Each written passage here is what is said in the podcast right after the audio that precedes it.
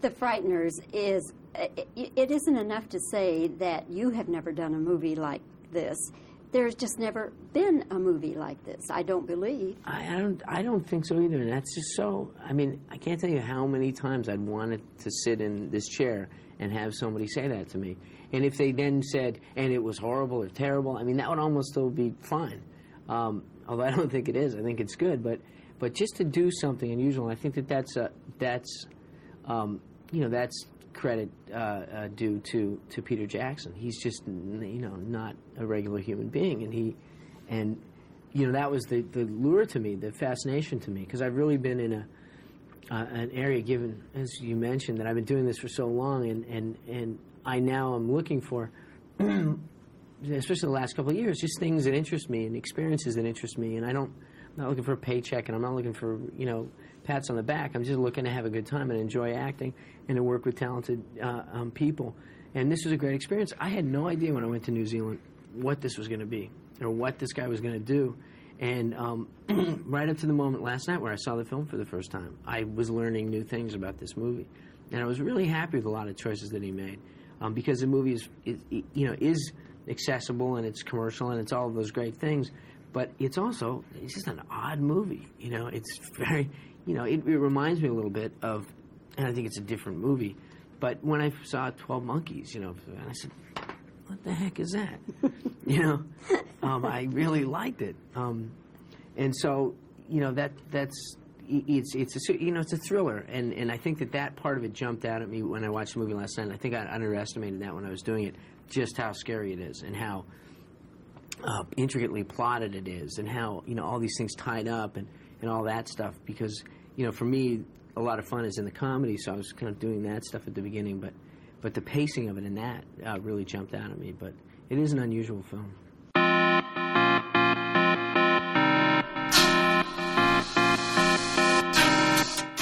Hello and welcome to the Super 70 Podcast, episode 33.1, Anzac Cinema.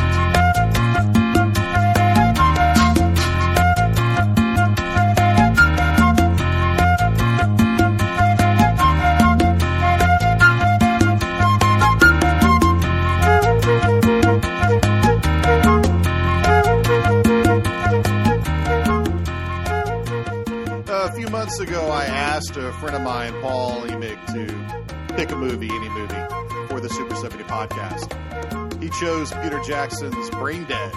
And needless to say, this was not my cup of tea. But we don't care about bad taste at the Super 70 podcast. We don't care if it has a budget of $20,000 or 200 million. We don't care if it's shot on Super 8 or 70 millimeter. All we care about, if I may be allowed to paraphrase Russell Crowe, is if we are entertained. Also, for the previous year, Ben Waterhouse has been begging me to watch the same film. Now, what are the chances that I could find two people on this planet that both love Brain Dead? While we dissect the work of Peter Jackson, we digress through his work to other towers of Anzac cinema, reach around the edges of the Uruk-hai, and debate the merits of the Beatles.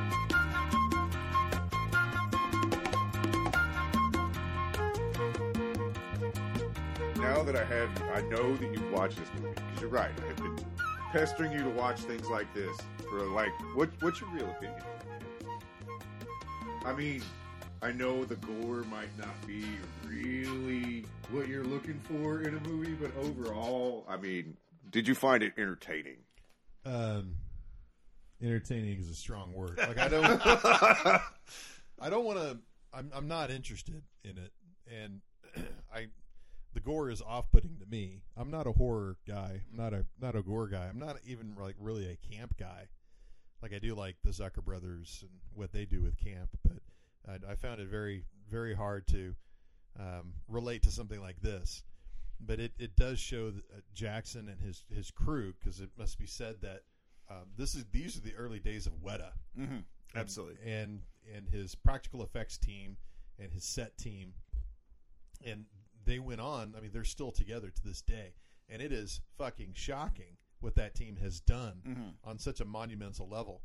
And it's it's one of these.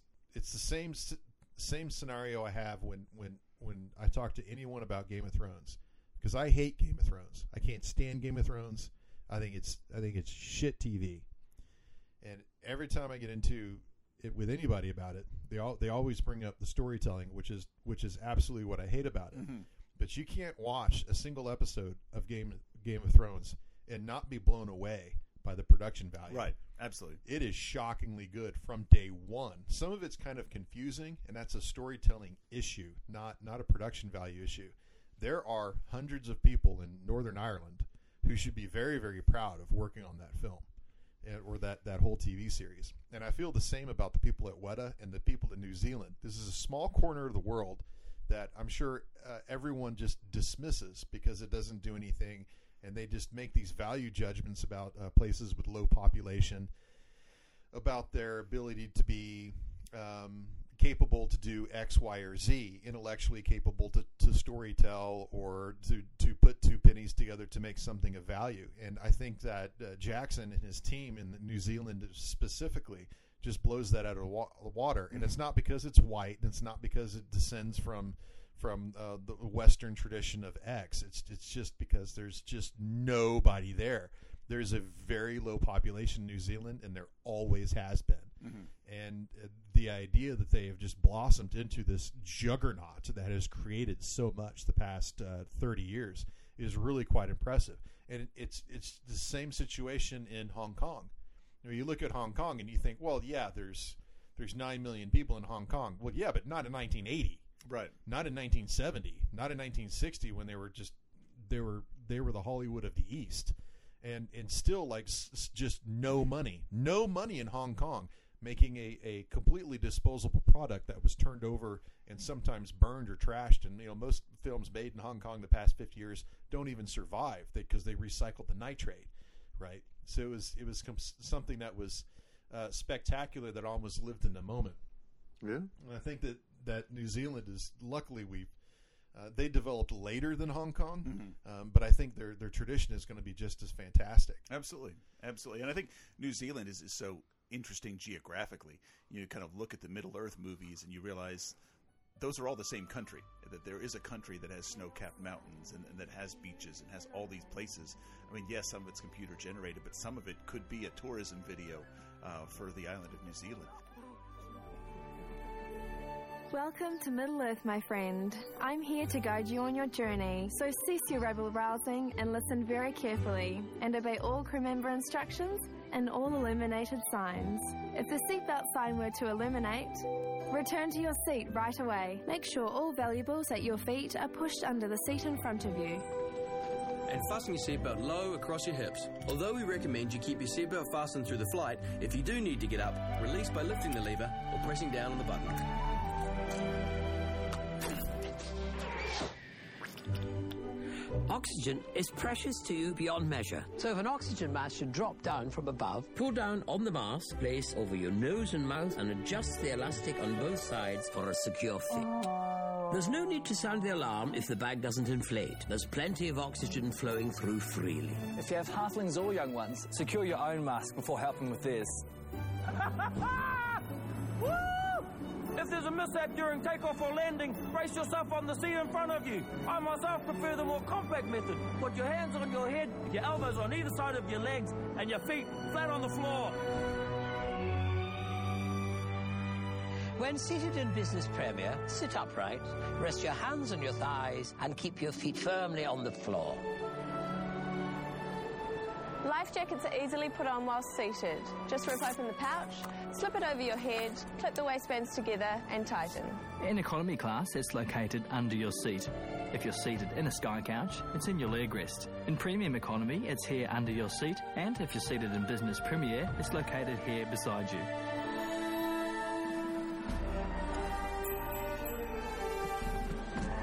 Inflate your life jacket by pulling on the red tab, but only when leaving the aircraft.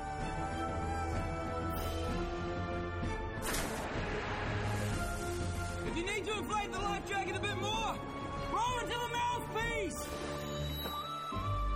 Crew will provide cute little life jackets for our littlest people, should you need one. Smoking anything, including electronic cigarettes, anywhere on board is forbidden territory, as it's dangerous. We have lighting in each aisle to guide the way out if it's dark. Your crew are now pointing out your exits. Your nearest exit could be behind you. Count the rows to the exit so you know the fastest route out.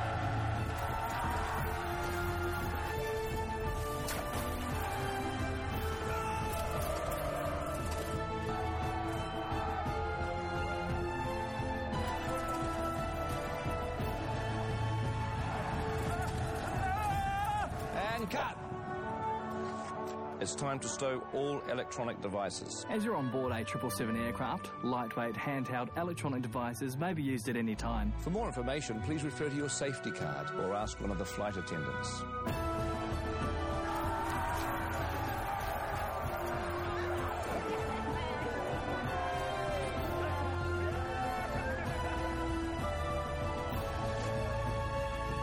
Thank you for embarking upon your journey with Air New Zealand.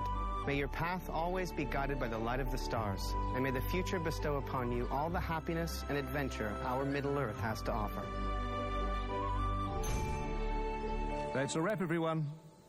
I hope you enjoyed it. Um, so I think just having some of that, some of the sweeping vistas, you know, makes it just more cinematic and, and could inspire so many different looks and, and kind of visual styles, which kind of makes this so interesting because this all this is all indoors. You know, this is not taking advantage of kind of the big sweeping New Zealand, um, you know, geography like so many of Peter Jackson's other movies. You know, other than the Skull Island shots, you know, this this all takes place indoors, um, which is, you know, which is just kind of remarkable. It, it almost doesn't fit the profile. Um, It's like they shot they shot those three films and The Hobbit too. I take it Mhm. uh, in exactly the right country for that type of fantasy story. I don't know if that can ever be repeated, uh, particularly with that. Like I, I, I did see the Rings of Power, Mhm. and I did like the Rings of Power, but not nearly as much Sure. as as the Lord of the Rings. And I, and The Hobbit was interesting, but it did not blow me away like Lord of the Rings did. That to me just seemed like a, a money grab. it was enjoy. It should have been one movie, not three. Right, right. Well, the last movie is like one paragraph in the book. Right. You know, um, but it it it did convey the like you were saying the physical environment of New Zealand did convey Mhm. uh, that sense of fantasy very successfully. But I I am wondering when when something else is going to break through and who that person will be and what will the story be about. Because it was it was Peter Weir who kind of rocked everybody's world with uh, the picnic Hanging Rock that kind of got everybody just kind of shocked like oh did you see that movie? Mhm. and then he he made something that was distributed everywhere which was Gallipoli.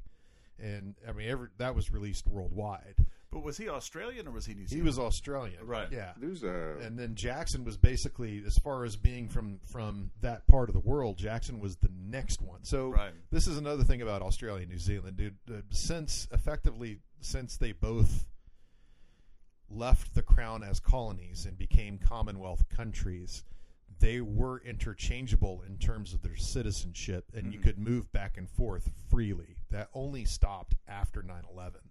Mm. So now New Zealanders and Australians have very hard time going back and forth, whereas before 9/11 that was it was almost seamless. Russell Crowe is the is the one who's sort of banging this drum right now because he was he is effectively an Australian, uh, but he was born in New Zealand, so he has that citizenship, and he's he's got problems going back and forth. He's like, I should not have this problem. No, no one from these two countries should have this problem. Right. And especially when you you complicate it with the, the Aboriginal situation, like the Maori should not be having that problem either, or other indigenous people in Australia.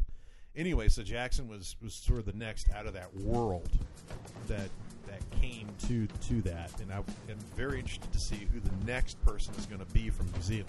well, there's already a flight of the Conchords. That yes, those two and guys. then you've got Taiki Taika Waititi, Waititi, yes. Which, if you look at their sense of humor, is Similar. relatively in that that ballpark. Oh I mean, yeah, girl. Tonight we're gonna make love. You know how I know? Because it's Wednesday, and Wednesday night is the night that we usually make love. Tuesday night is the night that we usually go to your mother's place and I teach her how to use the video machine again. But Wednesday night is the knob that we're a love. When everything is just right. You're not too tired from your after work social netball team practice. There's nothing good on TV. Conditions are perfect for making love. You turn to me and say something sexy like, I might go to bed. I've got work in the morning. I know what you're trying to say, baby. You're trying to say, oh yeah, it's business time.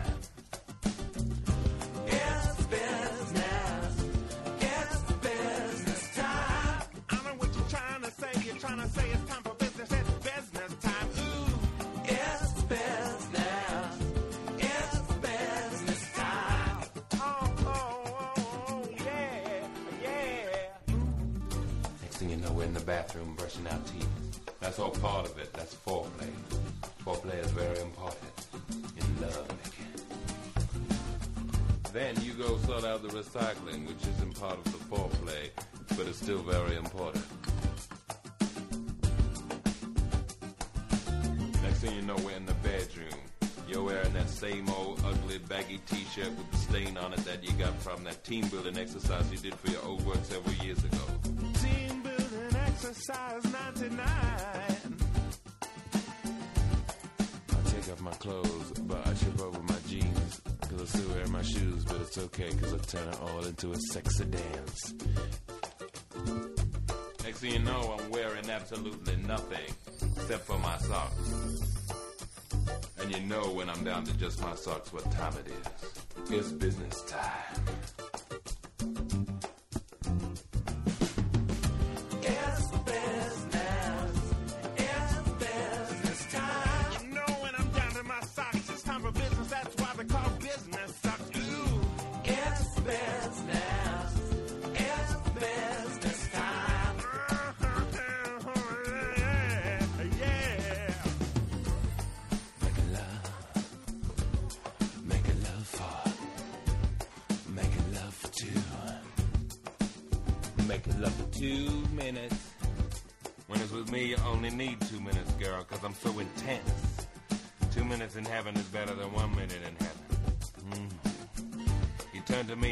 Sexy like, Is that it? I know what you're trying to say, girl. You're trying to say, Oh, yeah, that's it. Then you tell me you want some more. Well, uh, I'm not surprised. But I am quite sleepy.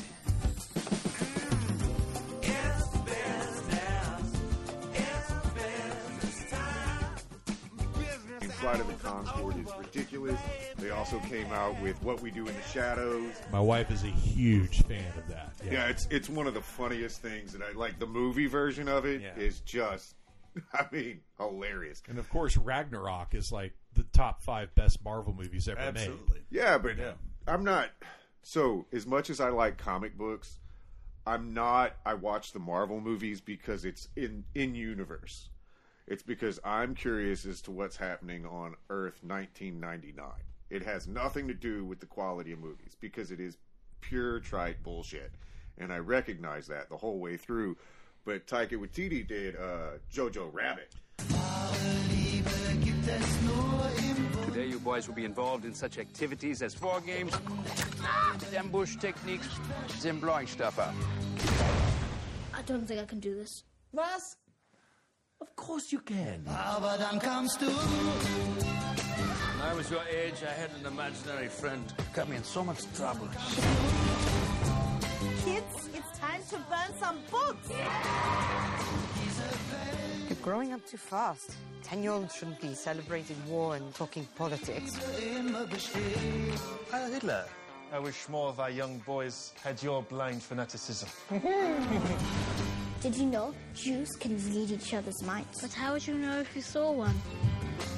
They could look just like us. Hi.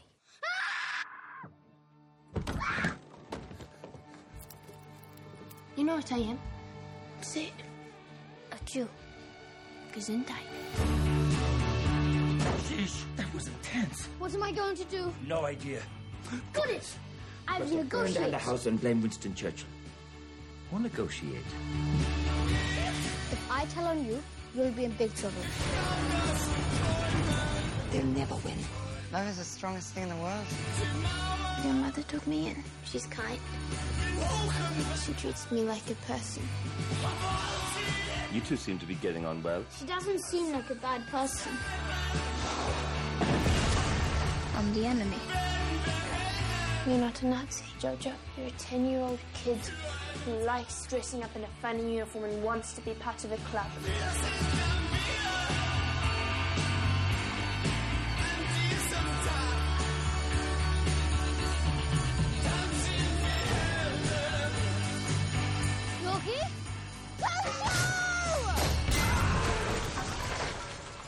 Oh, God. Nothing makes sense anymore. Yeah, I know. It's definitely not a good time to be a Nazi. Thank you, sir, for bringing that up. Go, please continue. and that is a hilarious. I mean, it's it's so tongue in cheek, so parody. It's it's this. That's what it is. It's that idea of I'm taking something serious and moving it so far to the right or to the left that now it's almost surreal. And when you hit that point, it's like the humor is just undeniable. Like my best friend's Hitler. you know, Jojo Rabbit yeah. is an unsung masterpiece. Go ahead, Paul. Well, you know, you kind of mentioned these being Commonwealth countries, and, and I know that Peter Jackson has said that he was a huge Monty Python fan growing Oh, up, and, and I think you can absolutely see the dark humor, uh, the irreverent humor, kind of throughout, you know, both Taika and Peter Jackson. So I think a huge influence in, in that sense of humor, and, and maybe that sense in, in taking things that you know we might hold as sacred cows and and laughing about them, um, and, and not even necessarily smart humor, but but but still um, you know daring and and very cutting humor. and we lost out us being americans lost out on on um, the whole monty python Mhm. explosion simply because the tape system that we use in the states for our television system is different than it was in in britain. And to make it very very simple their tape system is higher definition. And in order to bring Monty Python or anything from from the BBC over to the United States, you had to basically dumb it down to a lower resolution on a on a on a different technology in order to play it. And somebody had to pay for that every episode of Monty Python, and nobody nobody wanted to pay. They had to raise the money to do it. Whereas New Zealand, Australia, Canada, and I think 17 other countries, including South Africa, they were already using that system and a lot of it was planned, but a lot of it was just circumstance. So there was like a seven-year delay in Monty Python. So it was almost like these these guys, like Peter Jackson, had a leg up, so to speak, Sure. because they were raised on Monty Python for the Americans wherever. The only reason why I watched Monty Python was it was on Channel Eight, who were the only ones who would play it, and I thought, oh, there might be some chance for some nudity, because Right. they were running it on BBC Four, and they were the only channel that allowed that type of stuff. And of course, they only did it for laughs; they didn't do it for exploitation Right. which is not why Americans show it. They almost 100% show it for for exploitation. Right. Jojo Rabbit to to keep this I I want to spend some time on that one. Eventually that's going to hit the Super 70 podcast. That film is a masterpiece. Yeah, I agree. And uh, that came out in 2019. That was that was a heavy hitting year. Like it was nominated for Best Picture, which shocked everybody. But it was also nominated with like Once Upon a Time in Hollywood, Ford versus Ferrari. But that was a killer year. Mhm. I can I don't remember which one won that. I think it was Parasite. Parasite won that year, which in and of itself, you know, landmark, you know, foreign language film winning. Right. Right. Of course, I'm I'm a little bit biased because of my background in film and cinema, and specifically the 20th century German film. I obviously was rooting for Jojo Rabbit all the way. I was blown out of the water by Parasite, but then at the same time, like if you'd seen other South Korean films, you know, uh, Sympathy for Mr. Vengeance, for example, or Old Boy, of course, is the big one that everybody Yeah. talks about. Uh, Lady Vengeance is probably my favorite one out of those three. Um, I, I saw that just being in this very long tradition of what the South Koreans were doing, or even Squid Game, the TV show, is an Right. extension of all that. So, in a sense, I wasn't surprised at Parasite. So, I didn't necessarily think that it should win Best Picture that year because I, I just thought, well, the South Koreans are doing this stuff all the time. It's good, don't get me wrong, but Right. their their level of cranking stuff out that that is really really high, and it's like everyone else is just now catching on to the phenomenon. Which I think was the big argument when like Crouching Tiger, Hidden Dragon came out, and everyone in America lost their mind. And anyone Right. who watched that type of cinema be like, "It was good, don't get me wrong, but this is like twenty other movies." Right. Oh, are out there." absolutely, Um, absolutely. just you haven't seen those twenty movies. Right. You saw this one. Yeah, Yeah. people like Roger Avary and Quentin Tarantino were shaking their heads, going, "Jesus Christ, this is so old." Right. Yeah. Yeah, absolutely. I mean, when when Enter the Dragon was 1973. You know, I recently I saw uh, Crouching Tiger on the re-release. They did it uh, just like three four months ago, and I, my son and I went. What an amazing film! Yeah. Um, and uh, Zhang Ziyi, who plays the you know the girl, the, not to be condescending, she she is an amazing actress, and I can't. I have to be careful because Michelle Yeoh is in that film, and she Right. kicks supreme ass all the way. But she she has always been underrated as an actor. Right. She's always been amazing. And Criterion's got four or five Michelle Yeoh pictures right now, and it, it, they they're shocking how good she was 30 years ago. Right. So I got to be careful when I say this, but I think Zhang Ziyi has an emotional range in that film, which is She really does. amazing for her age. And and she, I mean, should have been nominated for supporting actress. She's so good. You know, I know we can kind of go go off tangents here, but like, does anyone have a more diverse filmography than Ang Lee? Oh, I know. Yeah. talking about a guy who can make Sense and Sensibility, which I, I'm going to say is the best Jane Austen movie I've ever seen. Is that the one with Keira Knightley? Uh, no, that that's that's the one with Emma Thompson and a young Kate Oh. Winslet and Alan Oh, yeah, Rickman. yeah. It made the Hulk, you know, which is trashy, but kind Yeah. of fun. You know, made Brokeback Mountain, made Life of Pi, um, you know, made Crouching Tiger. I mean, these are all movies that are so drastically different from each other. Um, and yet, all like almost all spectacular films. I want to say all, but because he's made some stinkers in there. Um, Well, I mean, the the Hulk is the one that stands out, but I'm I'm one of those weirdos who thinks that if you had just again uh, miscasting, Sure. uh, if you had just had someone else play Eric Bana, it's very uh, Eric Bana play the Hulk. If I don't know who that person would be, like it's very easy to say, just put Mark Ruffalo in that situation sure. and, you, and you'd have a hit. I don't know if that's true, but I, I'm very interested in everything else going on in that film. Um, I know it's like it's really passe the way that he uses the comic book frames to transition between scenes, but I actually liked that in that film. I like what Lee was doing with the camera. I like the gamma room. Uh, I like Jennifer Connelly. I thought Sam Elliott was a bit much. Like, Mhm. let's find an old crusty man to put as a general. Like this, he's the go-to guy for some Right, a right. role like that. Particularly after um, you know when we were soldiers, he did with Mel Gibson. But uh, other than that, like I didn't have a problem with the finale or anything. I was just one of those odd people out. Like, yeah, the only thing wrong with it is, in my opinion, is Eric Bana. Well, at that point, I mean, our, our superhero frame of reference was like Superman and Batman, and the Tim Burton Batmans. You know, so it wasn't like we even had an appetite for those yet. I think this was almost kind of toe in the water very early. I mean, you you It was couldn't even before call- Iron Man, wasn't it? It was. I don't. I don't know if you can say that though, because we Yeah. had we Well, had an X-Men, I guess. Well, no, because we had Blade. We Yeah. had other similar superhero movies. We had uh, Kick Ass and other things like that. I mean, the appetite was there. The Rocketeer. Yeah, I mean, you had a group of kids, right, that that grew up in in a more or less. I won't say the golden age because that'll make people think I'm talking about like Flash 19 Gordon. Yeah, Right, right. But like we, it was a group of kids in the same way as that. Like you see anime being a very popular thing now. 20, 30 years ago, there was a group of people that went to Suncoast and bought like Honey Cutie and all of this other stuff and Ranma ½. I was one of those guys. Right, right. You know, and and and then now it is this super popular thing. It's in a sense the same way. So comic books were for dorks when I was a kid, but I was I was you know always buying the subscriptions, riding my bike down to get Twizzlers and comic books and catch up on whatever was happening with X Factor or whatever it may be. And then as we've grown up, like our kids and a whole nother broader swath of people have gotten involved in this to where now it's like as opposed to being like a one-off like where blade it was like people didn't even recognize that as a comic book movie. Now there's an appetite so much there that the whole genre is becoming trite and it's becoming kind of like just pulled together like so i i know you're saying you like rag i i fucking hated ragnarok really? Like, really? because it's it's from my point of view, they could have done more with the characters. You know, it's not supposed to be as they've gone along with this. It's just more humor and more humor. It's more slapstick, more all this other stuff.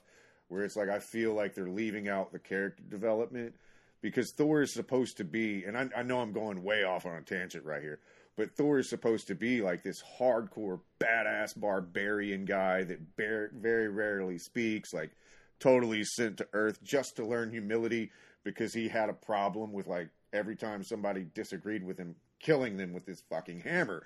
So you know, and then they put him in here, and now we've got you know Chris Hemsworth, and it's all like Lots of quips, yeah. yeah, and it's just like you're degrading the genre. You know, you can make an argument that it's a great Taika Waititi movie. Yeah. and, and, and and you know maybe less than what you're hoping for as a comic book movie. Right, right. I just think the representations, you know, it's like the more popular something gets, the more tried it gets. It's in the same sense as like Led Zeppelin, right? Everybody, at some point, every guy in America between the ages of 14 and 20, if you were to ask them, their favorite band is going to be Led Zeppelin. Like, does that make it trite? Absolutely. Does that make it bad? No. But then you get Greta Van Fleet. Well, wow. So I don't know if yeah we we think we we, I got kinda hijacked you here. no, that, that's fine. Um, I think that's a discussion for a, a music podcast. Although I, I like Greta Van Fleet, but I mean to me Ragnarok is is his second best film. I mean JoJo takes the cake just because of the, the danger that it has, and it's sort of timely in its its presentation, and it, it tackles issues that I mean, I don't know if if Taika Waititi is, is gay or not, and No. it's, it's kind of irrelevant to the, the fact. Yeah, But he's married with kids. Okay, so there's there's this enormous And he's half Jewish, too. Right? Yeah, Yeah. he's a Polynesian Jew, uh, and the the entire undercurrent. I mean, obviously there's a Jewish undercurrent that's going on in, in JoJo, which is really really really funny. I wouldn't say it's an undercurrent. It's just, it's a uh, it's definitely a main current. But the there's the homosexual undercurrent that's running running alongside fascism, which is absolutely killer, and he nails it every single time. Most of it is going through uh, Sam Rockwell, but there's other things in the film as well, and I I, I can't tell you. Uh, what it's like to, to pick up on that as, as someone who's actually studied Weimar, and when you think about all these guys in Weimar who went into um, several organs of the Nazi state, um, hiding their sexuality, and only to to to find out that, uh, that that they weren't welcome anymore. You know, particularly after the the purge in 1934, and that's sort of on display. And when Rockwell comes out in the end with that fucking cape and playing the music while he's going into battle with the eyeliner and everything, I just thought that was brilliant. I just thought I knew exactly what he was doing there. It was it was gorgeous. And then of course Scarlett Johansson has a wonderful performance in that. Mhm. So the the next one after Taika, I guess, it'll be interesting to see what the subject matter will be, what the direction will be. Australia and New Zealand have an enormous problem dealing with what they've done as a colony um, to their to their people, and we're starting to see some of that come out in Hollywood, particularly with Dwayne Johnson and uh, a little bit more recognition of Samoan Americans or Moana, the Disney film. You're starting to see more of these Polynesian effects come out. It'll be interesting to see what happens when when um, the Aboriginal isn't like uh, the chauffeur of Crocodile Dundee and is Mhm. used for a punchline. It actually has like a, a story to tell, or I think, someone's like Whale Riders, maybe the only example I can think of, of of a movie that's actually told from like the Maori perspective. Oh, that's good. And, and I don't know if if the director, I know it's a female director. I don't know if she is Maori herself, um, or, or if she's even you know continuing to make films in that line, or that just happened to be a, a good story. There actually is a TV series told from a Maori point of view. It's about I forget what it is, but it's so what it's about is this mythical character from the Maori whatever, and it's God, I'm gonna have to look it up, but it's it's basically it's told as these mythical characters make their way through regular New Zealand, regular like Australian life. I think it's called like the Hairy Man or something like hmm. that. But it's pretty interesting because it's not it's not I, I like movies i like things basically based on original ideas like i could Right. care if it's trash. Which just so long less as and it's less of, new right? and innovative. You know, and it's the idea of it is pretty cool because it's it's not necessarily the monster in it isn't necessarily a monster kind of thing. It's not good, it's not bad, it's just kind of existent and plodding through the world with all this mythical background. It's pretty interesting. Hmm. Hmm. Well, the original idea is what counts. Like that's why Bad Taste stands out. That's why Meet the Feebles stands out, or Braindead stands out. Dead Alive is because it's an original idea, right? Right, and and how we we're processing our history is going to be very very interesting to see. We're constantly seeing new films about um, war, new takes on war. Um, although everyone is still stuck, here we are 23, 25 years from Saving Private Ryan, and that aesthetic is still running uh, the visual narrative of how we talk about the Second World War. Australia and New Zealand have been very um, slow to uptake uh, their contribution to that, and even even Canada has. It would be interesting to see how those three countries uh, burst out of that that framework and take on those issues. I'm interested to see that because we're, I love war films, Mhm. right? And Australia and New Zealand were very very uh, involved in the Pacific War and even the war in the Middle East um, in European theater, and but all three of those countries really really focus on their First World War experience because they gained independence um, shortly after the war as, as separate states in the Commonwealth. So they they really center on well the Canadians, for example, we were at Vimy, or the Australians and New Zealanders they say we were at Gallipoli, you know, or even the Newfoundlanders who who lost uh, most of their what you could call an army in the Battle of uh, Passchendaele in 1917. So moving out of that to this sort of almost uh, bloodletting slash victimhood framework and into uh, something more exciting. Um, Russell Crowe tried really hard to do this a few years ago with a with a movie called The Water Diviner, in which he played a, a, a failing farmer in the outback who went to go find his two sons who died at Gallipoli.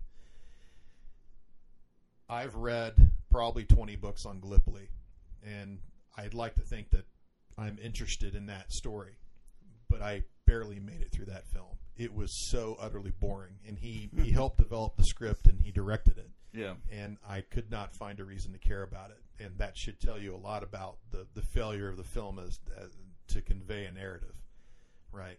Maybe that's just me. I'm sure there's other people who love it, but they're I haven't probably even heard of with it, so- right, right, right, Yeah. right. The Water Diviner. Don't look it up. Right.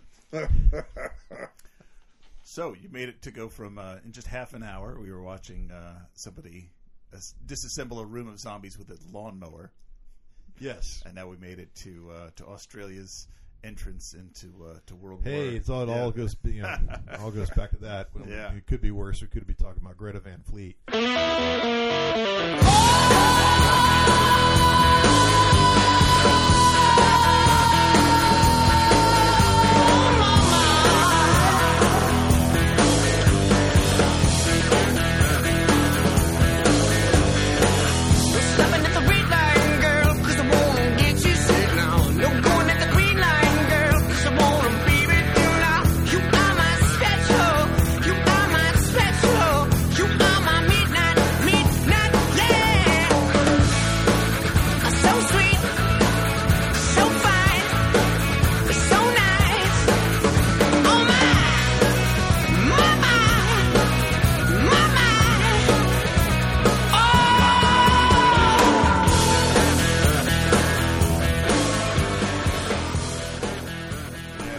so, so the uh, the Frighteners. Uh, I saw in the theater, like I said. Ben, when did you see it? Uh, I saw most of the movies I saw as a kid at home on VHS and stuff. So it, it, it, it's weird, but I had a a friend of my dad's owned a VHS rental place, you know. So I would go over there and I would uh, weed eat and do odd little chores for him and stuff like that. And he would let me rummage through whatever was whatever was available and take free rentals and stuff like. We didn't have like a ton of money growing up, so it was always that situation where it was like we can rent one movie, but everybody has to agree. So it would be like romancing the stone or some shit like that, you know. And like here I am, and I'm like, you know, digging through this guy's back rooms, all these VHS tapes that never get rented anymore, and being like, you know, literally like searching through Tromaville, searching through stuff like that, and watching it all.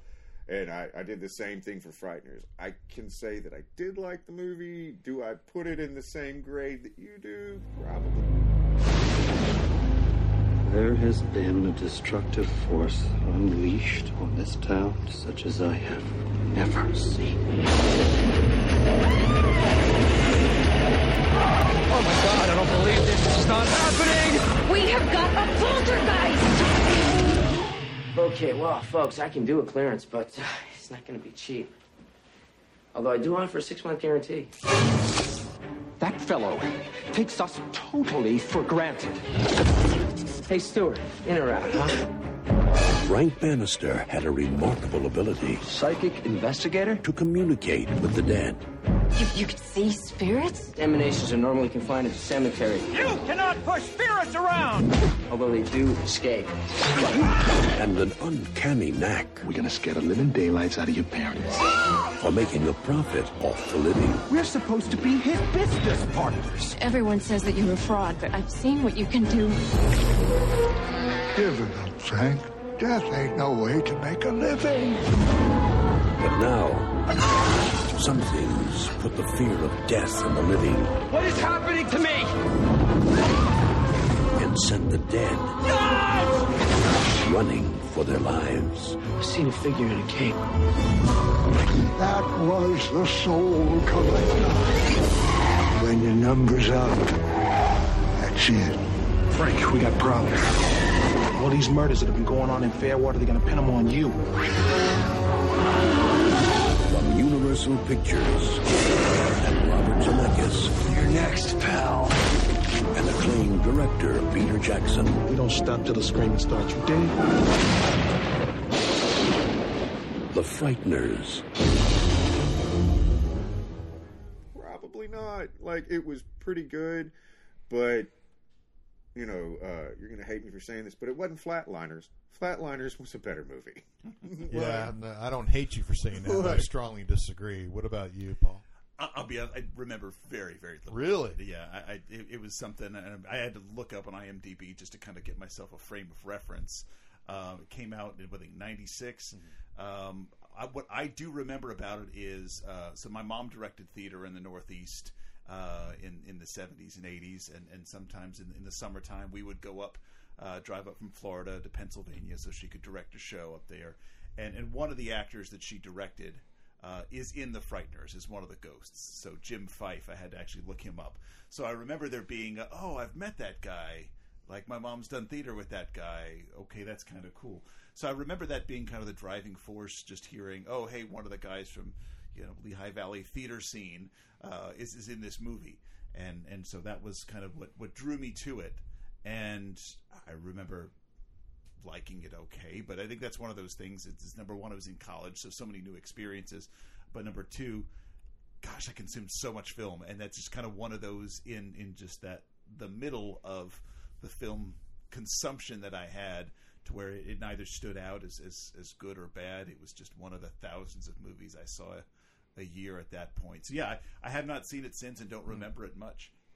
Well, I was pretty I was pretty amazed by it in the theater, and and particularly since it, it's sort of a regurgitation of the, the story of Charles Starkweather and his girlfriend who went through the Kansas countryside or Nebraska countryside and murdering people, you know, and she was basically aiding and abetting him. he was executed, and she spent the rest of her life in prison, basically. But I was kind of, I was kind of, I wouldn't say appalled, but I was really shocked while I was watching it that it was because I obviously, you, if you had heard about the Starkweather murders, you could tell right away that that's what Jackson was referring to. It's very edgy material, even in the mid '90s, to go for this.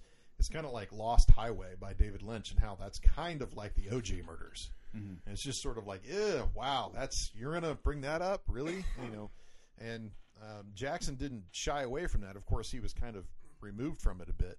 And then, of course, Jake Busey is in it, who's uh, Gary Busey's son. Right. And he was huge in the mid '90s, and he did this and Starship Troopers. But the the real reason I think why the why the Frighteners kind of held, at least in in in the the cinema, the pre-internet explosion cinema world, is because of the Laserdisc. Mhm. The Frighteners Laserdisc was the top five collectibles you must have. It ranked right up there with uh, the T2 box set that James Cameron had, had put out, and uh, the Criterion Citizen Kane, which had interviews with people like Burt Reynolds talking about how important Orson Welles was. you know, it's very strange. But the the Frighteners had, was almost like, and, and the T2 set as well. The Frighteners was like film school in a box. Mm. It was really the first one where where Jackson was was really taking you through the nuts and bolts of what it was like to construct a film. And you are a year out uh, from actually saying action, and you have to have a schedule for X. And if you decide that you're on the 25th of May, a year from now, that you're going to shoot this, here's what you need for that to happen. Going down to a budget of, okay, well, when we're shooting, this is going to cost us $275,000 a day for 90 days. Then you're going to spend X amount of money before you get to that. And then factoring film costs and what type of film stock that you want. Is that stock going to be grainy? Is it going to be clear? And this is, of course, there were digital effects in the movie, but it wasn't shot digitally. It was shot on film. Taking all of that into effect, the T2 box set was very similar. It had a step by step breakdown of what it was like to edit a film. And like when you actually cut a film, you have to cut it in the middle of a frame because you're going to actually lose that entire frame to history as you join those two sides together so that it flows seamlessly through the celluloid, which is why it's really important to run a copy. To run a copy of everything, obviously, is very, very expensive. So Christopher Nolan just made a copy of Oppenheimer on IMAX. And it's 600 pounds of celluloid hmm. And it is so fucking expensive. I shudder to think what it's going to cost to make another copy to ship that around. Like how many IMAXs are going to run that print, right? And and knowing that that print is going to degrade within two or three weeks of showing that three four times a day. This is a very expensive situation where you have now in, in, in digital cinema where you've got projectors where you just they automatically download the film and play the film with the code preset to the theater that it's given to. The distribution is just so different now. And Jackson walks you through all of that with the Frighteners. Mm-hmm. Like, If we're going to open in 2,800 theaters, we need 2,800 copies of film. So what does that mean? How many grandfathers must you have and then grandchildren in order to print out X number amount of copies? So you could actually be make turning a profit before you even have a release date. But if you make too much film for too many theaters that are not going to show your movie, you could lose that profit in a snap. Mm. It's it was very very interesting for Wow. for, for people in 97 and 98 to just go step because of course in the laser discs they could put I don't know 30,000 frames into the laser disc and you could step through the frames individually just like it was a page in a book and I'll give you an example the 7 laser disc which was actually one of the ones that was also sought after which my friend Dave actually has all of those pages of John Doe writing that wild bullshit in his journal at two lines per space or hmm. something, all of that was photographed and is on the laser disc. Hmm. Right? And they've they've gone back to that production company and say, "Can you do this for the Blu-ray or the DVD?" And they're like, "No, no, that's no one's going to buy that. No one's. Why would you want to read 400 pages of an insane person talking about, you know, I threw up up on this person on the subway after I ate a hot dog with you know tamale sauce on it or something." Very strange. Anyway, so that's why um, that's why the Frighteners became so important to a lot of those people in the '90s. So naturally, when I heard that he was going to make Lord of the Rings, I was like, "Oh, that's the right person for it." Not having seen his other films, so that was that was probably good that I hadn't done that. So, my- so having seen the Lord of the Rings, having seen the Frighteners, having seen what Peter Jackson's become, um, I don't know, does it give you more appreciation for watching the? Oh, it stuff? does because he clearly, I mean, like I was saying with Bad Taste, he clearly knows what he was doing. He knew what he was doing before he even picked up a camera, which is different than most people. Most people works the other way. Like Steven Spielberg picked up a camera and then he learned how it worked. It's almost like Peter Jackson learned how everything worked before he picked up a camera. He's very competent. The Lord of the Rings was is is deceiving.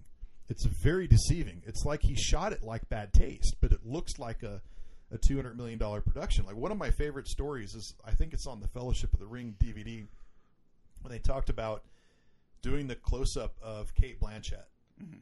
and they had to just turn on every light in the studio to light her up because Galadriel is supposed to look like this other well worldly elf. But they had to really fire up her eyes, and these are in the days, of course, before uh, ring lights. You know, ring lights are everywhere now. Everyone with a freaking webcam and, and an OnlyFans account has a ring light, but back then they didn't didn't really occur. So they went out and they grabbed some Christmas lights, like white Christmas lights, and they just racked them in a ring and they put them around the lens of the camera so it didn't interfere with the the lens curvature or the glow because they didn't want to have any uh, lens flares, which will ruin a film as long as you're not J.J. Abrams, who thinks that they're fucking fantastic. Hmm. So if you look at that shot, or if you in the old DVD players, you could actually like zoom in to the to the image, you will see the Christmas lights inside her pupils, which was the effect that they wanted to have. You're talking about Christmas lights that cost like twenty five dollars, right? So Peter Jackson had this very funny joke where he's like, "This is the cheapest, most expensive film ever," and he was the absolutely the right person for it. You know, I'm upset that The Hobbit turned into what it turned into. Hobbit was a cash grab, yeah. Right. Um, and he, I don't think he's entirely happy with that. Well, I don't think he, he ever planned. I think Guillermo del Toro was supposed to direct that trilogy, right? And and then I think only when things fell apart did Peter Jackson just say, "Hey, if this is going to get made, you know, and we're going to get the money behind this to do it right, then my name needs to be attached to it." Right, and and and, and I would agree with him. Uh, I think I don't know that there was another person that could have done that job that way. I think he or Del Toro would have been. I've been much more interested in a Del Toro production, but also the other thing was it was Jackson's production company hiring hiring Del Toro, and Del Toro didn't want to live for like eighteen months in New Zealand. Right. Right, which was a big like even Christopher Lee was in his 90s when he did that. And he was like, I don't want to live in New Zealand for another eight months. I lived there for Right. 18 months the last time. And Already I'm- like 95. I I'm 95 years old, so I got to think about where I want to live. You know, I I completely empathize with that. How are you with uh, Let It Be? Uh, you know, watched uh, the first part uh, and and really enjoyed it, um, but but had to admit that, oh wow, there's six more hours of this. So um, you know, full disclosure, you know, we did just have a, a daughter graduate from from high school, and and the last three months uh, have been an absolute blur. so I, I think we sat down and watched Let It Be. Uh, my son and I were like, wow, this is really really cool. I do not have time to finish this at any point in the foreseeable future. So I will circle back. but uh, yeah, I, I, I know we were we talked about that as, as almost a prerequisite for this, and I'm like, Well, not not not, for this, Not but for it's it needs to be a separate conversation. Sure, sure. So when you finish that, sir, have you seen Let It Be, Ben? No. Okay, okay. it's on uh, Disney. Disney Plus. Plus, yeah. Do you have Disney Plus? I have it, but I don't. I don't really mess with it. All right. Are you Like, are you interested in all in watching the Let It Be documentary? sure. What's? Uh, please don't tell me it's about who the Beatles. It is. Christ, Are you not a big? You're not a Beatles fan? No, we've had this discussion before. You don't like my opinion on it. Like, I consider them the first boy band and the creators of pop, and therefore the downfall of music. So, so if they are the downfall of music, what did what did they kill? Oh, they just made everything shitty. Like they, like I mean, so hold my hand and all this other stuff. It was just this. You had, so my whole thing is I'm I'm a really big fan of super creative people. Now I'm not saying that the Beatles because I've learned over the years with this opinion I have to preface everything. Like I'm not saying the Beatles weren't uh, you know creative people. I just first of all I don't think that they had the they were great writers, not necessarily great musicians. Would be kind of where it goes with that. And you ended up with the idea of the phenomenon kind of like pushing past what was good at the time because you had at the same time they were doing I mean you had Frank Zappa Christ's sakes. You know what I mean? He's out there killing it coming up with like super ingenious stuff. But the name the group the whole John Paul bullshit kind of like led into this I feel like a phenomenon where their their music was it was the release of and the involvement in a certain culture not necessarily the greatness of the music or the originality thereof Well, that's I mean, That's about as contrarian as you get. I mean, we as a Western society can't agree on anything except for the fact that the Beatles were the best band in history. So, that, Yeah. Like, yeah, that's just uh, that's let that let that sink in. But yeah, you kind of talk about creativity, and, and one of the things that I kind of got just from watching the first, you know, again, ninety minutes of six hours or something like that, um, is the fact that these twenty-four-year-old kids were coming up with these songs that we behold as masterpieces, like on the fly, and and that's kind of what this documentary captures in this this kind of archival footage that Peter Jackson edited together. Is it's just like, wow, did Paul McCartney just like write it with that song, rattling lyrics, rattling lyrics? Oh, and there it is, and that song's finished and like wow, just kind of the, the creative process that it captured. Um, I don't want to say it demystified it because I don't know that anyone else could be that comfortable to just kind of write things on the spot. But I mean, these are these are guys that are now half as old as I am now uh, at, at their creative peak. And and just kind of writing things in the studio so quickly and effortlessly, it, it, it was that, that that was kind of my takeaway from what I've seen so far. Yeah, John was uh, 28 years old. I do have one question on that. So we're talking about a same time period where right before that we had like Tutti Frutti. I mean, the song lyrics Yeah. coming out at the time weren't exactly high poetry. That's true. Well, like, like Fats Domino led into the Beatles. Yeah, or know, Bicycle by Queen or something like that. yeah. Yeah. I mean, Queen, I'll give it to. you. Like they, so they created the idea. Like they used operatic thematics and everything like that, and that was their big album that came out. Right. I mean, that was new. It was innovative. It, like they were doing different stuff. Took a lot of work, but I mean, like when you're talking about lyrics that are like, you know, do you want to ride in my car? Like, do you want to hold my hand? You know, do you want to do it? It's just, it's kind of like, uh, like I said, it's you. I, I feel like you can tell that it was written by a twenty-year-old. Well, I mean, I, I agree. There's there's aspects of that in the Beatles that I'm not I'm not too. I mean, people say that Sergeant Pepper is one of the greatest albums ever made, and every time I listen to Sergeant Pepper, I I, I vehemently disagree. Fixing a hole is not nearly one of the greatest songs ever written. It's about fixing a hole in the roof. It's it's almost like Neil Young uh, was accused of writing a song about I'm sitting on the pot and it's a Thursday, and that's the song. And yeah, I, I suppose that the the music that surrounds those lyrics is is interesting, I guess, but it's not exactly groundbreaking material. Right. Not everything the Beatles did was at a higher level. No, or it was especially the, the early stuff was kind of the prototypian boy band. Yeah, yeah. Right. I mean, that's you know, but but that's what they were trying to be. Yeah. you know. I mean, that's that was sort of um, uh, you, you're in this sort of very strange situation where I I don't remember who wrote it. It was a very fascinating book, and they talked about how the the disposable industry of music in the 1950s and early 1960s uh, did not lend itself to uh, having a career in pop music. And the only three people that that were on that arc of surviving, who came, who were around in 1955, who would still be around in 1985, say, was uh, Elvis Presley, uh, Buddy Holly, and Johnny Cash. And two of them just didn't make it. Right? Those that was your the three people out of the hundreds and hundreds of, of people who tried to have a career. Jerry Lee Lewis went on and, and did album after album after album that nobody bought, Right. that nobody played on the air, that nobody and everybody just cited one song. Johnny Cash actually had just dozens of songs, and it just mattered of who you were. You know, his he had songs that were very popular that played on the radio, like "Boy Named Sue" and so forth. But as we know, like in the evangelical community, particularly in the South, his songs about the gospel were entirely popular. They were enormously popular. And uh, Elvis's songs about uh, when he sang gospel were equally just. The, that's why you had a separate uh, gospel chart that just sold an enormous amount of copies. That very rarely is even referred to now. People just don't want to talk about it, right? Like Charlotte Church never existed, you know that mm-hmm. type of situation. Or we forget, forget that Taylor Swift's first album was what exactly, or Shania Twain's early career, or k.d. lang's first five albums when she came from Alberta.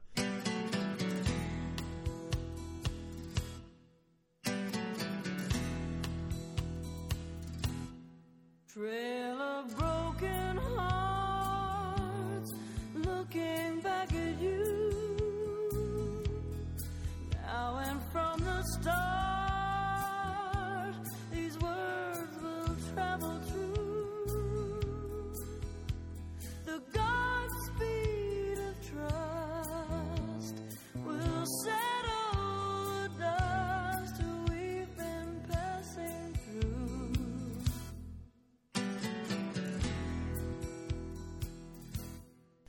that's just things that we just don't make it into the popular uh, uh, mindset. The the Beatles didn't actually think that they were going to last as long as they lasted because that was not the record. That was not the way acts went. Like you were lucky if you had one album. They had one album. Having two was a plus, Mm. and they made they made ten albums in seven and a half years, and so the they definitely broke out of that mold. The fact that they they couldn't stay together was a tragedy, but actually, if you look at the record, that was not the norm. You know, that wasn't the norm for Crosby, Stills, and Nash. No, that was a band that should have stayed together for for the rest of that band's uh, everyone's natural life, and that was impossible, right? So, I mean, what bands do stay together, and how long do they stay together? Well, and, and how much does that impact have? I mean, you look at the Rolling Stones; they stayed together, and then they produced thirty albums, and and maybe seven of them are good. You know, so you, you kind of Right. think about would the Beatles' legacy have been diminished if they made some mid-career slump albums?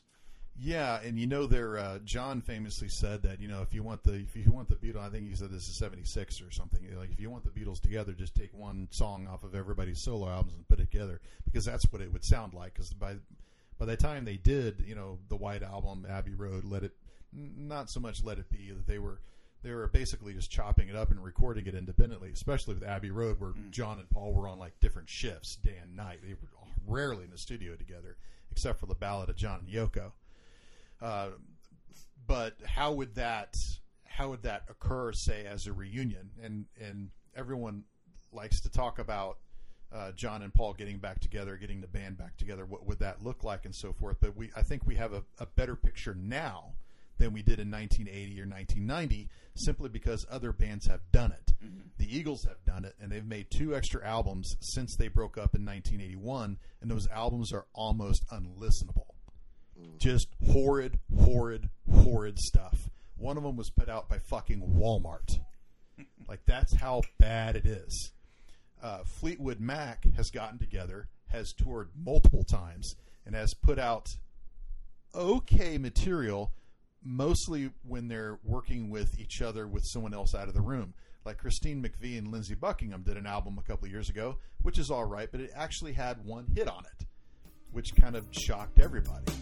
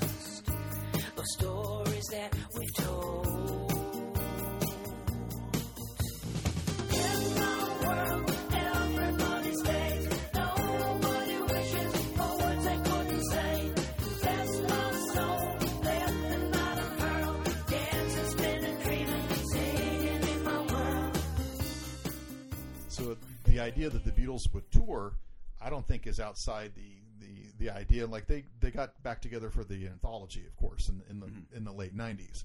I think that tour would have been the, the highest grossing tour of all time. Sure.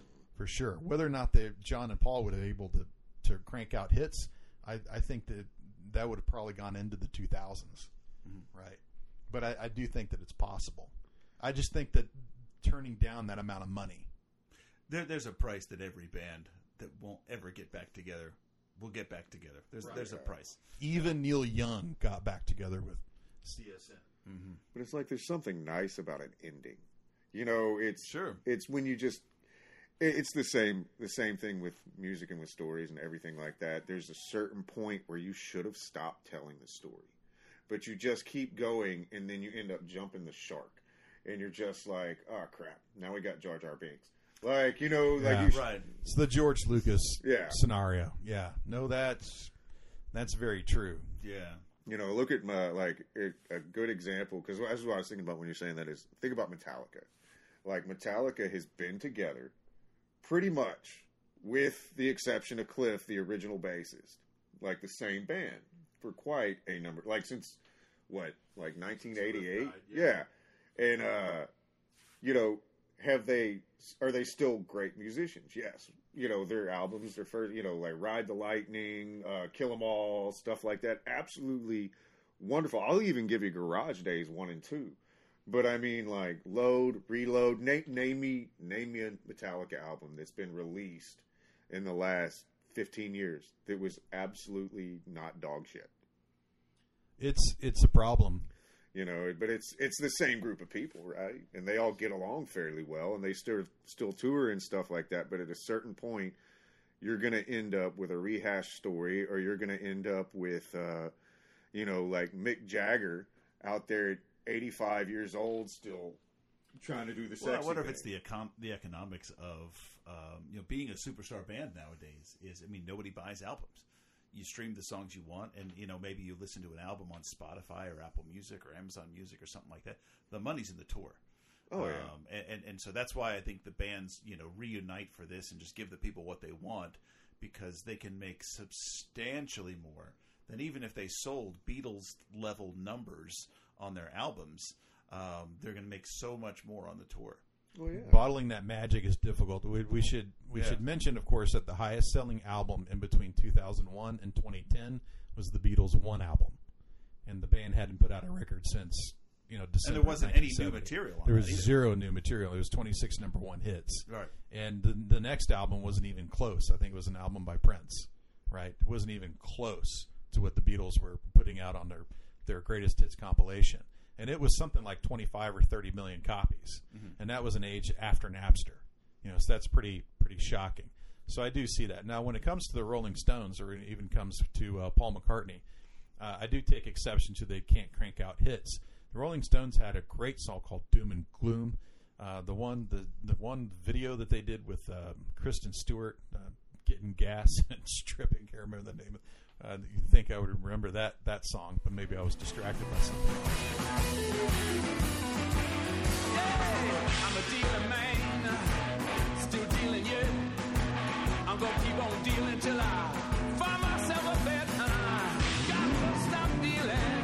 I'm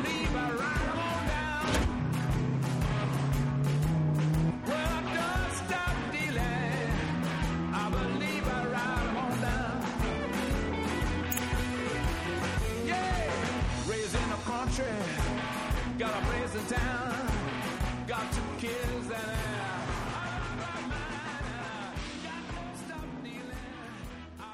That was a great song.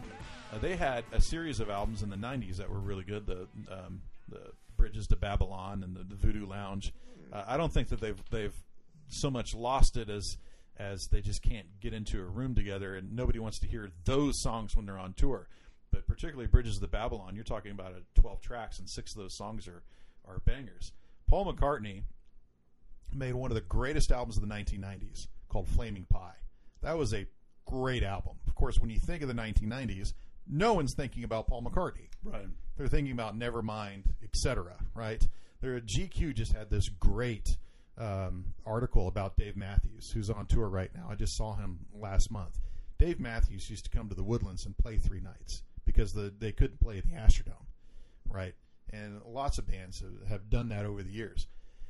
Dave Matthews is not who you think about when you think about great '90s music, and yet he was one of their highest sellers. Sure, right? Uh, when you think about uh, the '90s, do you think about "Crash Into Me"? No, everyone's thinking about 10 Mhm. or you know something by Pearl Jam, "Yield," which is not so bad. Everybody dogs it now. "Vitology," which was uh, enormously popular, right? So I'm I look forward to the you know the documentary by Peter Jackson that looks into the career of Pearl Jam. I think that'd be awesome. Okay, now that is a documentary that I would love to watch right there. I want Eddie Vedder drunk on MTV making it seem like it was really, really difficult to stand on top of a bar stool. Like, do you remember that? No. Okay, so they had this. Uh, it was Into the mic. yeah, sorry. MTV Unplugged. It was in the '90s, and so you had Eddie Vedder, who, come to find out, has or had at the time a super huge alcohol problem. Didn't No. Didn't, well, yeah. So he's apparently just downing bottles of wine as if it was, you know. I'm sure now he's downing yeah water, but he he was sitting there doing this thing. He writes, I forget what it was on his arm, like freedom or slave or something like that, and this magic marker climbs up on top of this bar stool the whole time, like making it just seem like he he's climbing like this super precarious peak of a mountain. Like, and I don't know if you're Eddie Vedder was not an out of shape man. Like he mm-hmm. was fairly well, you know, together, and he's just struggling in his mid twenties to climb up this bar stool so that he can pull his own Sinead O'Connor move. I remember that. And, I remember that. That's right. And I think he wrote pro-choice on it. Yeah, or some shit like that. Something like like Yeah. young man putting his political statement out there, Yeah. like against the. And I forgot the struggle to get on the stool. yeah, it was just like you were like, "This, there's no fucking way that this is so difficult." like, how are you? How are you making it look this hard? So how did how did it end? I'm That sure- was that was pretty much it. It was just Finish him standing on Yeah. top of a stool, like shaking back and forth, and you're just like, like you know, uh, Finish the song, start Yeah, another song. You know, Did you see a montage of Heck, the documentary about Kurt Cobain? uh, uh It was really good. So here's another shocker for you. I'm not a huge Nirvana Nirvana fan. Oh, that's fine. That's- My son isn't either. I uh, I never got it. Like I was more like Pearl Jam, you know, Stone Temple Pilots, uh, Yeah, and then later on, you know, like Echo and the Bunnymen and stuff like that. Sure, sure. I like the SD too. What What about you? I, I, I like Nirvana fine, um, but um, you know, I, I think I was more into Guns N' Roses at the time. I, mean, I, I think you know, Nevermind's a great album. I think Ten is every bit as good an album. as Oh, sure, Nevermind. sure. Um, Now, did you see montage of Heck? no, no, no, no. Um, I dragged my son, kicking and screaming, to see Moon Age Daydream, a documentary about Bowie, Mhm.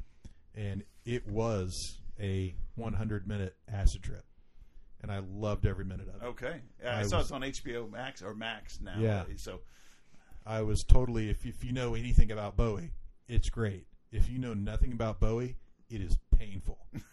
My son has never forgiven me. He's like, Dad, I went in there with an open mind. I actually was was like, I'm going to learn something about David Bowie. He fucking hated it.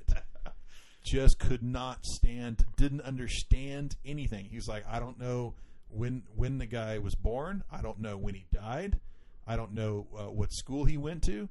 I don't know the, the impetus for any of his of his music. I don't know anything. And maybe he had a point. Maybe the Moon Age Daydream is just for people who are already Bowie fans. Right. Right. And that probably should be put on the poster before you walk in. Did you see the? Is that the? one That's not the one where they have uh where they talk about him writing his musical, is it? no. like they have another documentary. It's kind of off subject, but they haven't. Just so you know, It's not off subject. They have another documentary where he's he he is basically his life's dream. One of his life dreams since he was a child was to write a theatrical musical. So he found out that he was going to die, and that he worked on like that's what he did. Like somebody came up to him more or less and was like, "David Bowie, you've got eight months to live." So in in effect, what he did was turn around and go like, "I'm going to write this damn musical." Is that Black Star? Yeah, like showed up to work every single day, like did the whole thing, never told anybody that he was going to die or that he had any issues because he didn't want it to affect production. Like, what the hell? Like, what a like solid entertainer. You know what I mean? Like to sit there and be like, my purpose on this life is to create these works of art. See And- that that is what needs to be examined. Probably not. Well, I mean, as much as I liked Moon Age Daydream, that probably has more of a success of breaching through a cinematic audience. Right. Right. Because who knew that Yeah, at, at the time? It's like, oh, David Bowie's coming out with another album. Oh, David Bowie died, and here's this new album that was somebody who knew that they were dying, but nobody else was picking up on that in the Right. production. I didn't even know he was sick when he passed. No, away. no, it kept it very, very, Yeah, very I mean, private. there's there's a It's the same as George Harrison. Um, what, what George Martin, the, the producer for, from Abbey Road, he he actually told uh, a reporter that he knew uh, personally. He said, "Yeah, George is really sick," and it made the papers. And then apparently somebody picked up the phone and called George Martin and said, "Shut the fuck up about George. Don't say anything." And so he didn't say any. There was no other word out about George being sick, and the press dropped it. And then I think it was like three months later he died, Hmm. and so the world was kind of shocked. But uh, I remember seeing that in Time magazine or something It was like, "Oh, George is sick," and then no, nothing was made of it. So I assumed that he was okay. Right. Right. But then, then the next thing you know, he was dead. So George Martin kind of got slapped on the hand by Apple Corps or somebody, just like, "Don't, don't, don't talk about it." It was really quite sad. That's Do you think? I think those are like great uplift. I mean, that's like humanity uplifted, right? The show must go on as the, you know what I mean? Like when you like Freddie Mercury, right? He did kind of the same thing. Oh yeah. You know, struggling through until the very end, like the true entertain. I mean, it's it's not exactly an optimistic story, but it is very uplifting for the well, human depends soul. on your point of view. You look at the Grateful Dead. All the people in that band, and who's the last one standing? Bob Weir. Like, are you kidding? like the last person I I suspected of making it through all those decades is Bob Weir, and here he is, like not laughing, but hey, I'm the last guy. You know, everyone kind of knew that Jerry had no chance. Right. But there were like 15 people in that band. Right. It's very strange. Anyway, okay. Uh, last thoughts, anybody? About Peter Jackson or Yeah, yeah. Well, I, I musical documentaries? like I said, this, thank you for inviting me. This was this was kind of fun. I remember we were when you when you said, "All right, next one, you know, is anything goes," and I think I shocked you by by selecting. You know what we should do. Um, instead of just another Pulp Fiction commentary or any number of other movies that I appreciate, you know, I was like, you know what? There's this Peter Jackson movie. So, uh, you know, I, again, I, I love going back and, and seeing these directors who are incredibly polished, mega filmmakers, and watch their, their their first movie. And and I think you know Spielberg's probably the exception because even his early movies are somewhat commercial. But if you go back and see Dead Alive from Peter Jackson or Piranha Two from James Cameron, you know some of these.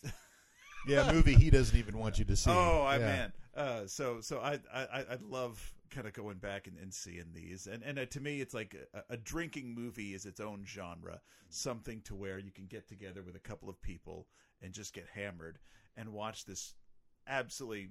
Not, not even to say awful, um, because watching this somewhat sober, it, it's still pretty entertaining. But uh, No, it does kind of awful. a, a, add another element to it. Uh, I, I think the the fun factor. So, my closing, if I have to say anything about it, is this an intellectual exercise? Absolutely not. But I mean, like, is it a great work of art? Yes. Schlock counts, guys. Schlock counts. Like, we all like He Man as a kid. We all like just brutal violence. Like, everybody loves uh, steel bikinis and sci fi movies and stuff like that. Like, let's not overthink it. Let's just enjoy the hell of whatever they're throwing out there. On that note, you got to tell Paul what you picked up recently Uh, what was that? in the back of your truck that relates to He Man.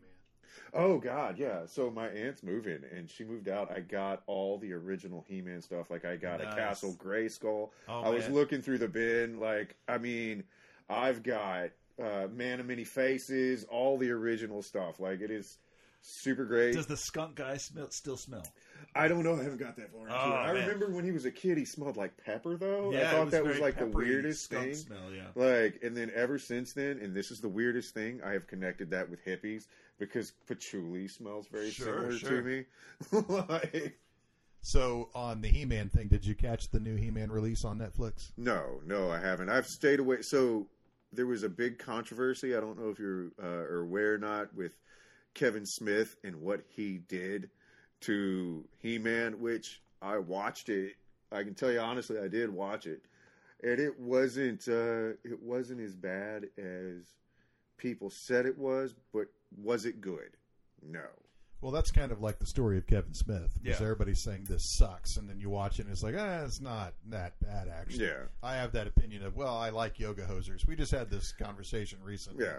Right. Tusk. Well, Tusk is, eh, but I think like I, I thought about that after we had the conversation. It's probably just because I don't think was it Nathan Lang or something like that. Who was in there?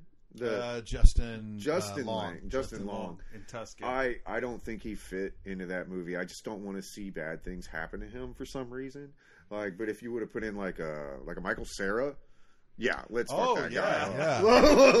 Like- no, that makes total sense. Well, I also know that uh, Michael Park, who uh, played the old guy in the wheelchair, he was dealing with a lot of health issues. He Mhm. was actually sick and at the end of his life, and that was not the time for him to, to take a role like that. They really Right. needed to go s- somebody who, who could stand to be more physical. Yeah, but yes, also Yoga Hoser's uh, art piece right there. Gotta love that. Uh, I'm I'm not expecting people to, to to be of two minds about yoga hosers. I don't expect it to improve on the Rotten Tomato score, but personally, I, I like it. Other than um, uh, Ralph Garman doing his stupid little impressions, which I could do without, I, I actually like the the movie quite a bit. Yeah, That's actually the one Kevin Smith I haven't seen yet. So I, Oh, yeah? I, Dude. I own it. I own the Blu-ray and I haven't seen it yet. so you saw the one with the clown?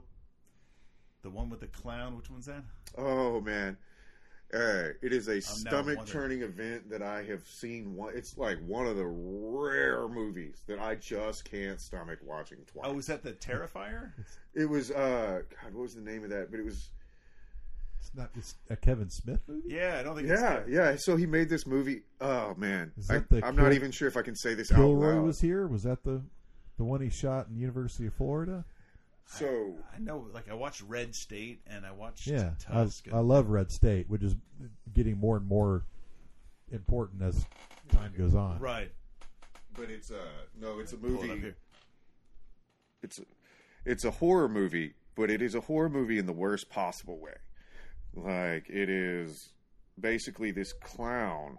Uh, like I have trouble bringing these words into the world. Is how bad it was. This clown rapes this guy Oh my god! and like just keeps him just just destroys this man's life and it's just like this this movie that when you wa- watch it you kind of want to wash your entire body and eyes like it is it is a lot to take in like Salo.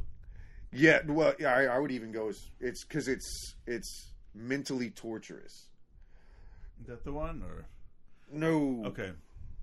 Because I've heard about this one. Uh, Terrifier Two is apparently maybe one of the most violent, one of the most vulgar Oh, vulgar vulgar. and it lives up to its name Okay. It's hard to get more vulgar than Salo.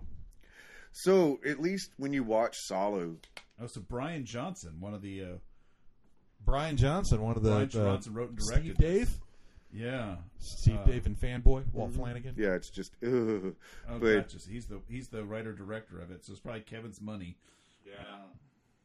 let's still view askew so it Yeah. counts but it is one of the uh, most traumatic events you'll have in your boy. life. Okay. And yeah, I'm like I can watch Salo because I, I add that to the understand it's a commentary. You know what I mean?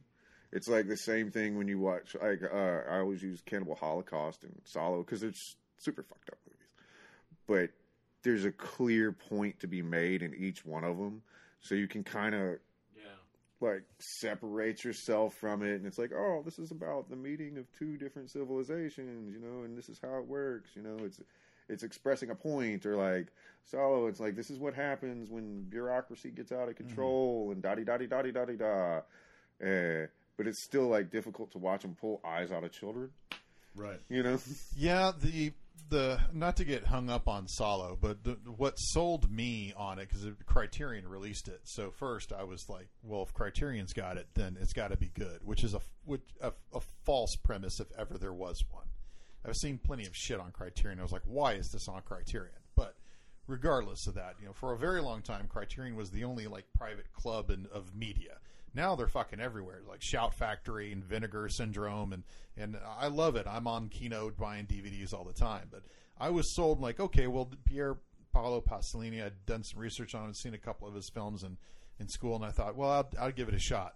Wrong, wrong, wrong. The description totally fit something that I want to see, which is the Republic of Salo, which is after the Allies invaded Italy. Mussolini was actually an elected official, and he was thrown out of office by his political council. They said, You can no longer run Italy. You can no longer be on our council. You're no longer El Duce, dictator, whatever. And they put him in a fucking prison.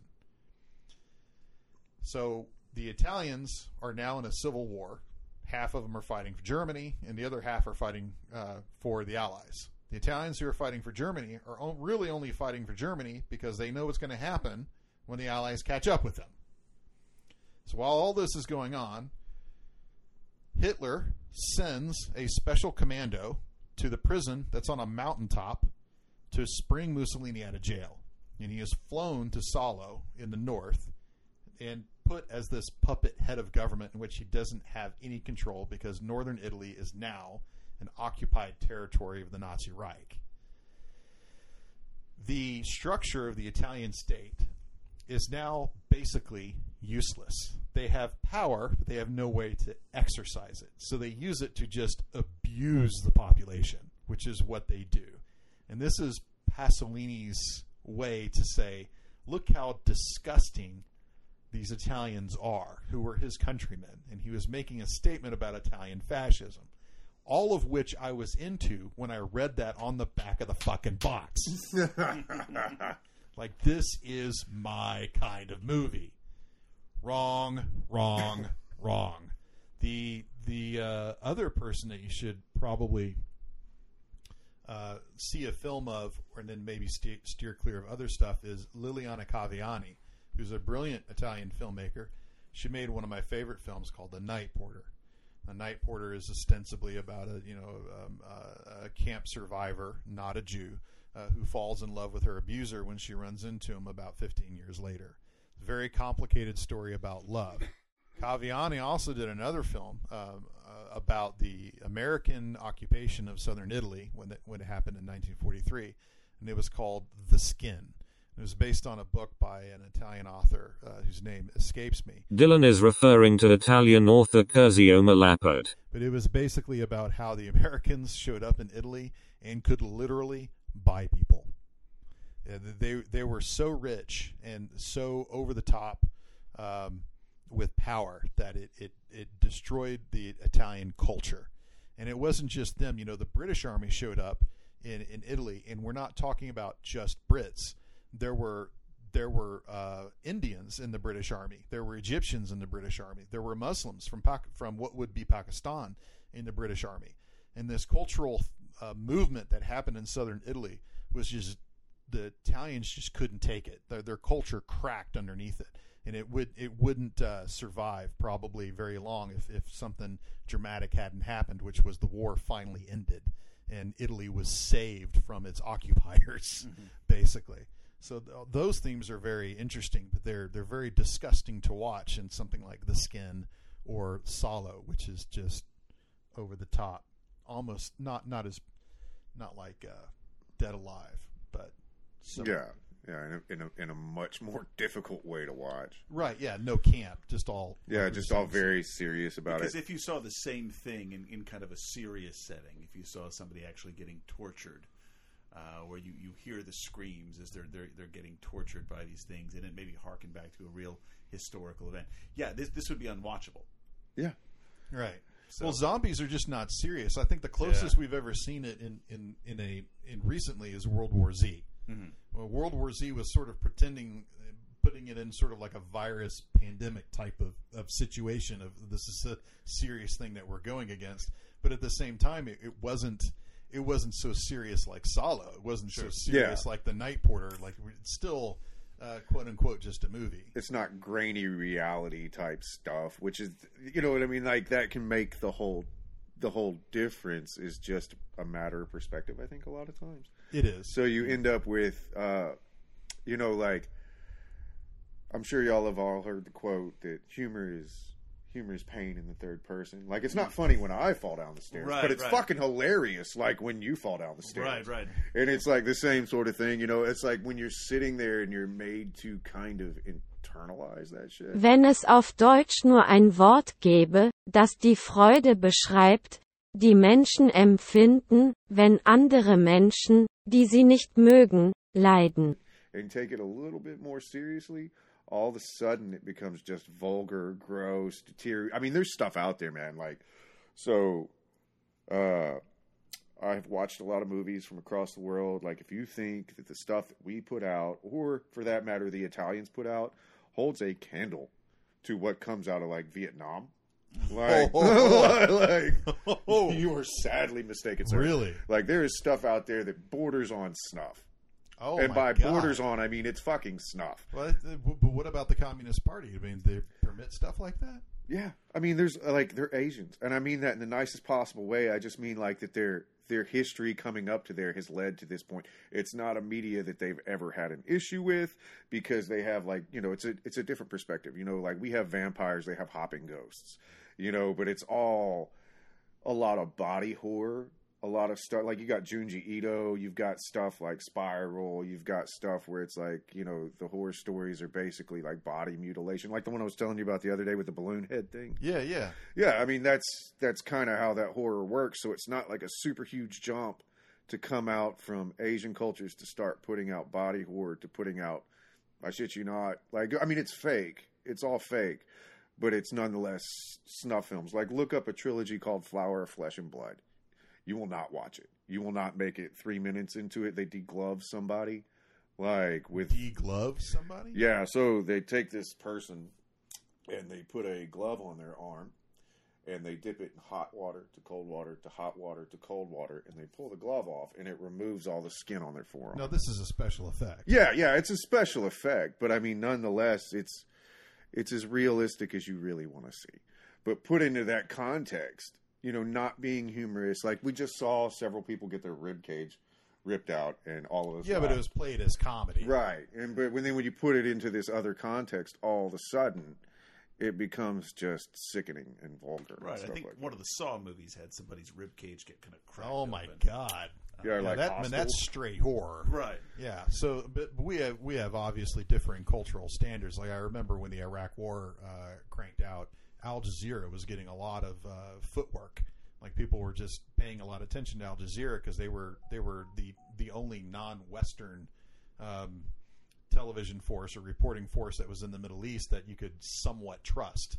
Like nobody was believing anything that was coming out of Iraq. You know, there was oh no, there's no American army here. But then you watch Al Jazeera and it was like people getting fucking shot and shit blowing up and body parts like. And Al Jazeera had no problem, and still to this Yeah. day has no problem showing anything like that.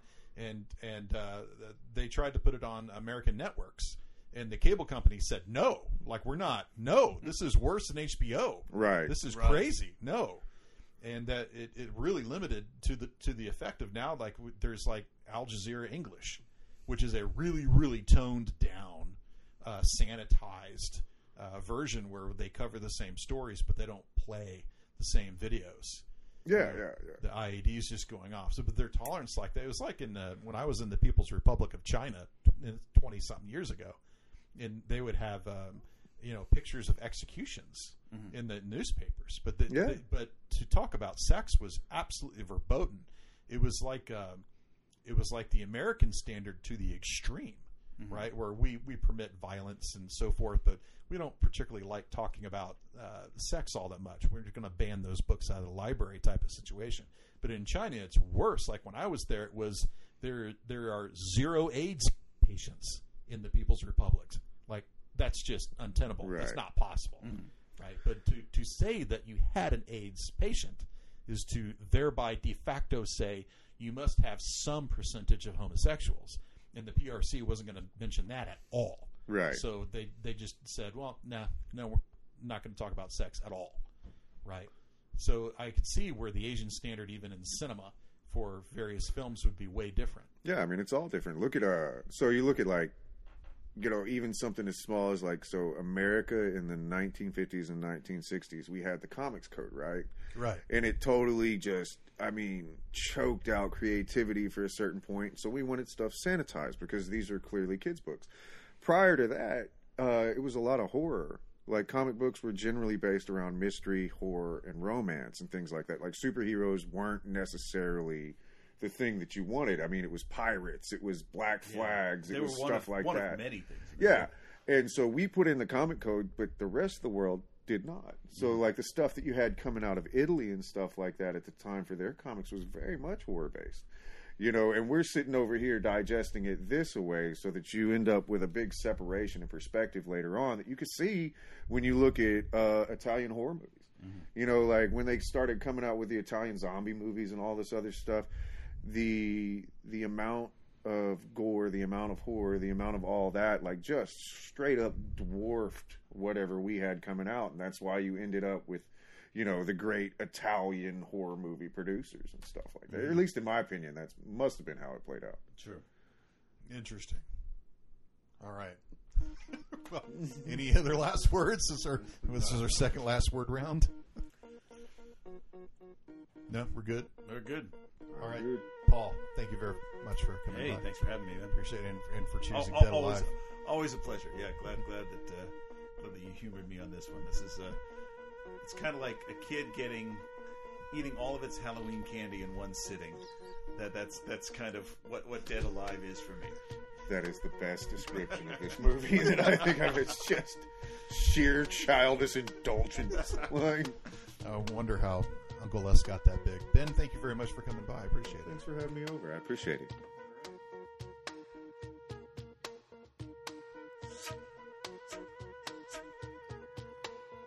Thanks for listening to us ramble on about cinema and, in this case, a healthy dose of rock music. The Super 70 podcast is found wherever you find podcasts. You can find me, my books, and my blog at www.thatdylandavis.com. I'm Dylan Davis, and we'll meet next time inside the mind.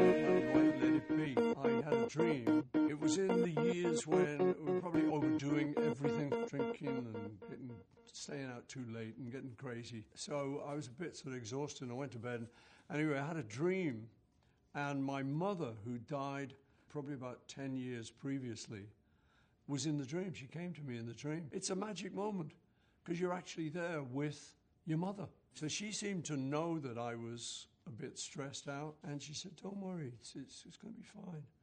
Just let it be. And I thought, wow. And just felt really great that my mother had given me that advice and woke up and was just remembering the dream. And I thought, what did she say? She said, let it be. And so I thought that was a great idea for a song. So I uh, went to the piano and, and wrote it.